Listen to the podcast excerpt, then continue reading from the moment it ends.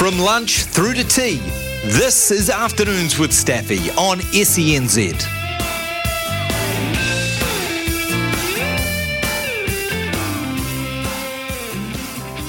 Come dance all around the world, dance with the birds and the music. We want you to see the world and see all the beauty that surrounds you. Who came knocking at the door? A little girl in a long white gown. Oh, Blurter. Dance all around the world. We're going to go around the world, but not far. We're going across to Australia and talk to the great man that had games for the Knights, the Mariners, the Storm, the Eagles, the Sharks, the Bulldogs, Australia, New South Wales country, Prime Ministers 11. How did he have time to live in between all of those games? Close to 400 of them. Brett Kimmorley joins us. G'day, Brett. Good morning, and that's probably about time for the interview to finish now, isn't it, after all those clubs? Well, you get to know a lot of different environments, and I think that's a good thing. I like players that move around, actually, and experience a lot of different things. Just before we talk about the NRL this weekend, actually, did you enjoy that, or did you feel like you wanted to be a one-club person, or did you embrace all those changes? No, I've basically been a gentleman that grew up in the Newcastle area, with the Newcastle Knights coming to the competition when I was 12 years of age, and that sort of created the dream for me to try and play rugby league. And then just as I come through my junior football, I played lower grades for the Newcastle Knights and got to that stage of wanting to play first grade. There was a bloke called Andrew Johns that was a pretty good halfback, so that allowed me to go to the Hunter Mariners for that opportunity. And then obviously relocating to Melbourne was outstanding, and that was the best thing that did for my career. And, had great success down there and become sort of that probably premium player with the Origin and the grand final and the World Cups and all that. So that was pretty prestige. And I probably thought, because I'd been at the Knights was a very successful club, Hunter Mariners was successful, and then Melbourne was successful. I think my thought was that every club was pretty similar, and if you went somewhere, you'd be able to make success. So I sort of returned home to have a family to the Northern Eagles, which didn't last very long, and then Chris Anderson became the coach of the Cronulla Sharks. So I went back and reunited with Chris from the Melbourne Storm days at the Sharks, and then stayed there for 7 years. And unfortunately, was told to move on, and finished my time at Canterbury. So, as you said, different coaches, different clubs, different opportunities. You learn so much. So I feel privileged and blessed that I've been able to have a career, and I still now work in football. So I'm at the West Tigers now in the pathways role, and then I'll coach our NRLW side. So a lot of education, a lot of great mates. And you know, some amazing times. Is it a tricky question when someone says to you that might not know who you are, and they say, "Oh, you know, Noddy, he played NRL," and they say, "Oh, who'd you play for?" How do you answer that? Yeah, that's right. Yeah, you obviously got to tell them the whole story and the clubs you went for. You know, obviously two of the clubs I did play for are no longer around. Obviously part of mergers and foldings and bits and pieces, so that's disappointing. But you know, I think, you know, I say that, you know, Melbourne was the best club I played for and had my greatest success. Cronulla, I call Cronulla home now. I live out in the community. 3 of my 4 girls have been born out in the Shire, so we pretty much entrenched ourselves in that area, and that was where I played my longest amount of football for. So I think people, you know, they're good if they still ask questions and they still want to talk to you about football and still recognise you, then it means you're still involved, which is blessed, as you said. You know, I still... myself, sometimes I get to go to work and watch football and talk about football continuously, whether it's, you know, we called the game last night for SEN, which was a great game. And, you know, so hopefully what come out of football and being, you know, successful in branding allows you to continue working in the game and on the game effectively as well. Just on last night's game, Storm getting the win by 8 points over the Broncos. As you say, it took 2 hours to play, so many stoppages. Both Bellamy and Kevvie Walters seemed mystified with the hip drop binning, and now the judiciary's overturned that and said no fuss, no foul, but he got 10 minutes. But Reece Walsh has been charged with a shoulder charge that wasn't done on the field. Reputationally, is the NRL struggling a little bit with the officialdom and the bunkers and the judiciary, do you feel? Oh, I thought the game went for so long last night, as you said, so many stoppages. You know, bunkers got to look at things. We had players in the bin. I think the 2 players that went to the bin were both poor decisions. I thought it cost the Broncos an opportunity to win. A try was scored every time there was a player in the bin. you know, I thought Corrigan's lost his control of the tackle, but then obviously when you don't have control of your legs and you're hanging onto someone's body around the waist, the tendency is you're going to fall on the back of their leg. So, as you said, for the game not to have charged it today, it just shows that there's a mixed understanding about what is a hip drop. You know, and I thought the Broncos were outstanding. They lost Adam Reynolds, I think, about 10 to 15 minutes in the match with HIA, and then a loss of feelings in his fingers. So for them to have still been in the competition and potentially a chance to win it for most of the game will be pleasing for their character. But also, I thought that both sides come up with some really dumb decisions last night on discipline, penalties, raking in the ball, taking the player off the ball. So educational for both, and the Melbourne Storm got the victory. And I think it'd be interesting how the game would have panned out if they had to have 13 on the field for the full 80 minutes. And like Warriors fans, I also don't agree. I don't agree with the Reece Walsh charge either. I think that's a wrong charge. I think he'll get off. Do you? Yeah. Do you think they'll fight it, given that it's only going to be a $1,500 fine with a guilty plea play again next week? Is it worth challenging? Oh, I think the problem is if you just plead guilty to it and it happens again, you've got loading, so you've got similar offences. Yeah. So if you can get off it and believe you can get off it, then I'd recommend you go and fight it and not have something against your name, knowing that if it does happen again, that's your first offence. Yeah. All right, let's have a look forward to tonight. Most of the New Zealand will be watching this, or a lot of them will. The Bulldogs, Warriors. The Warriors not on a great run of form in the win column, but they've had some, I think, honest performances, haven't helped themselves with some of the decisions, etc. Bulldogs have announced that Josh Adokar's not quite ready, so he steps down. There's a new cap coming in for their side. We are very excited by tonight's match for the Warriors. What do you make of this clash? Yeah, I can't wait for it. As you said, I'll be there calling it as well. So off to Accor Stadium this afternoon to call the match, and I think the Warriors are outstanding this year. There's been some consistency in them, or probably more consistency than the last number of years. As you said, they haven't had a lot of wins of late, but they've had some great performances, and I think Shaun Johnson is in probably career best form. He's certainly well connected to what the coaching staff are saying in the group. Tohu Harris, when he was missing for a few weeks, I think that was a hard play to get over, but now back. I think they can win. Without Adokar, then obviously it takes probably one or two tries off the Dogs, because Burton's kicking game seems to be able to find Adokar extremely well. And I don't know, I just don't think Canterbury have got a heap of footy at the moment. They're struggling with their own halves, combinations, and, you know, as you said, I like how the Warriors are playing. As you said, you know, I remember they played really poor after a short training week and a turnaround. They looked like they were underdone for that game. And then play against the Melbourne Storm on Anzac Day. I thought they had a great performance, but don't win, and then they go home and play another top side as well. So the draw doesn't help them, I think, for late. But I think that if you're a Warriors fan, you're seeing consistency, you're seeing improvement. I think Andrew Webster is doing a wonderful job and the rest of his coaching staff. So I think it's a good position that they're in, and I think they will be a side that, you know, has, as well as they've started, should be thinking, you know, they'll get a few wins in a row. The form will come. They obviously get the benefit of Origin time to have minimal players disrupted throughout the State of Origin campaign, which hopefully will help them, you know, pinch a few points when that happens.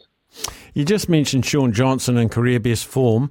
His price tag slowly dropped over the last 5 or 6 years, and my understanding is he came back to the Warriors on half the contract than what he was on when he left. His price has gone up again. How do you see Shaun Johnson playing out? Because we're hearing whispers that Wests are sniffing around him. I'd imagine there'd be other clubs sniffing around him. How hard do you go if you're the Warriors, a club, to keep him? Yeah, well, obviously when he was over there as a superstar early in his career, or, you know, Golden Boot winner, probably wasn't reaching the potential, the consistency that he's showing now. And I know, as you said, if he was on a lot of money then, they probably didn't get the value that he was, you know, expected to return for him. So now, as I said, I think he's in super form. When he left the Warriors, the first year at Cronulla, he won the Player of the Season award. I think he was motivated and had something to prove, and then obviously returns home after effectively not having a club. I'm sure he'd love to stay in New Zealand. I think he's, you know, from over there, his family would be settled. You know, they're playing games of football out in New Zealand now, so you're not living out of Brisbane anymore, and like those players had to go through to keep the game alive for a number of years. So I think Shaun Johnson is a player the Warriors will invest in the future. It allows Tamari Martin to sort of learn the craft of being a halfback. I don't know if they've got any other young halfbacks coming through, but Shaun Johnson playing tough defensively, kicking the ball great, being good in attack. And I don't think you'd have to pay over to keep Shaun Johnson in New Zealand. I think, a team of halves are very hard to find, but as you said, as you get older in your age, sometimes your value drops a little bit. And then branding and what do you want to stand for as that legacy in New Zealand should be something that Shaun sort of wants to hold as well. So you'll get good money. That's probably not talking the money that that we'd think about a Nathan Cleary, a Nicho Hynes just signing that 7-year or 6-year deal for $1 million and plus a year. I don't think that's Shaun's money, but you're still talking about the high hundreds. Not a bad deal. Not a bad deal. Might be a 1+1 or something like that. Tonight also, after the Warriors games, the Panthers and the Roosters, and I thought at this stage of the season I'd be saying it's 2nd versus 4th or something like that, but it's 4th versus 8th. And one of the journalists, and I've been racking my brain who it was last night, said, or sometime during the week on one of the NRL shows that we get over here, that the Panthers just have to get into the 8th. Whereas we all think you've got to get in the 4, you've got to do this, but the Panthers have the pedigree, and they're saying you've got to rest your players because you've got to have them hissing come playoffs time. How important is this match for the Panthers-Roosters? I think it's huge for the Penrith. I think it's really important. We've seen them have a few losses this year. There's some talk effectively that they're not the same Penrith side they have been over the last few years. No Coruscant, no kick-out. Luai's combination with Nathan Cleary's, whether he wins his Origin jersey back or not. So I think there's a lot of things to play for internally there for Penrith. I think, though, they're still one of the premium sides. They're just not the side that's going to beat everyone by 10 or 12 points on their best day. So I've got 6 teams I think can win the comp. The competition this year is so open. And as you said, it's a matter of who's fresh at the end of the year, who's got the top roster on the park. And if you can get to that stage, then that gives you a healthy chance of making the finals. No one has won the competition outside of top 4 yet. But that could change as we get more depth in this competition and the talent pool gets spread out as well. So I think the Roosters are underperformed a bit this year as well. I think they're a side that's under enormous pressure. Brandon Smith's decision to bring him there, they've never really had a ball-playing dummy half. And they brought him there and they're saying that combination's taking time to settle it in. Joey Manu playing that 5'8 role. I think they're a better side with Manu at 5'8, but they just don't look to the winning sorts and not as powerful as they were. I thought the Roosters were the team to beat this year in the Premiership, and as you said, they're way down the ladder at the moment. So it'll be a good game, a great clash. I think Penrith winning a close one. They'll have 2 sides that will be affected by the Origin when it comes up over the next few weeks as well. So they won't want to let cheap wins go away if they can certainly take a victory. And the Melbourne Storm were aside last night. That was a game for Melbourne to win last night with those players they had on the park and what happened to the Broncos and the sin binning. So the comp's close, so you've got to take those opportunities when they are granted you to win. Has the worm turned for the Cowboys, who find themselves way down in 14th? Probably a nice opponent for them to try and keep building momentum with the Dragons, who have really disappointed this year, Noddy. Did you see enough from their win last week from the Cowboys to suggest they've turned their season around, or do we need another performance like that? I saw enough from the Cowboys last week to suggest they're back to their best, but I need some consistency as well. It's easy to have an honest session after a really poor showing on Magic Round and get up for a week. It's very hard to keep getting up week in, week out without that hunger and motivation and the embarrassment from how you played and your coach giving you some honest lessons.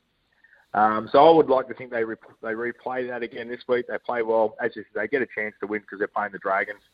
A lot of off-field drama. They're still talking about the coach over here, Jack Bird's been a bit emotional at some press conferences about calling fans out about, leaving us alone and bits and pieces. So they're in a whole world of craziness over here, the St. George Illawarra Dragons. And I just don't see them being able to compete against against the Cowboys. But again, the Cowboys need to show that consistency they did from last week and back it up week in, week out, because they were a side that made the finals last year. They were a side that people started thinking they can win the comp, and now they haven't been able to reproduce that yet. Sea Eagles have been disappointing for me. Got one of the best players in the game in Tommy Turbo. Are they using him well enough? Is he carrying injuries? What's going on with Manly? Yeah, I think he's got everything. I think they're not using him enough. I think he's got injuries. And I think it's like the old under-sevens football where you chuck the ball to the biggest kid on the park and say, why? They need to help Tom a little bit. you know, and get some momentum and get some quick play the balls and get some, you know, Schuster the first few weeks. When Manly were outstanding early in the competition, Schuster was on that left edge going, you know, barnstorming and creating the sort of the attack that South Sydney's left edge used to have. And then obviously he's been injured the last few weeks. Tom's come back to the park. So Tom effectively is the only attacking player you've got to worry about. So, you know, Ola Kawatu signed a new deal this week, so that's probably exciting for him. So he'll be pushing to say thank you for Manly for that. And I think he's a player that actually is on the fringe of playing for New South Wales. So if he plays a few big games, Brad Fittler will certainly look out for him. So, yeah, you're right. Manly have been very, very disappointing in some of their performances. And you're right, yeah. You watch Nathan Cleary play, you watch Tom Trbojevic play, Nicho Hynes, Reece Walsh is another player that I love watching play. You just have some players at certain clubs that you go to the game knowing they're going to do something, and Tom normally is that player. You just touched on State of Origin, Wednesday, 31st of May, Adelaide Oval. I love Adelaide as a city. I think it's fantastic. Are there more selection dilemmas this year than there has been the last couple? Yeah, I think so, yeah. I think we were talking last night when we were calling the game about, obviously, the Queensland forward pack, how much strength they're going to have as well. So both Brad Fittler and Billy Slater are going to have some very tough decisions to make. You know, the domination of Panthers the last few years allowed, you know, 5, 6 or 7 of their players to get picked every week because they were so far in front that you got to pick combinations and all that. Nicho Hynes, Dalian medalist now, probably, you know, premium halfback at the moment.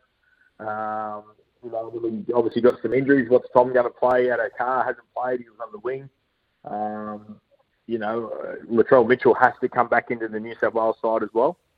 So, you know, where's Latrell going to play? And you'd think potentially you'll play that left centre position. Yeah, I think there's a lot of doubt and theories and combinations.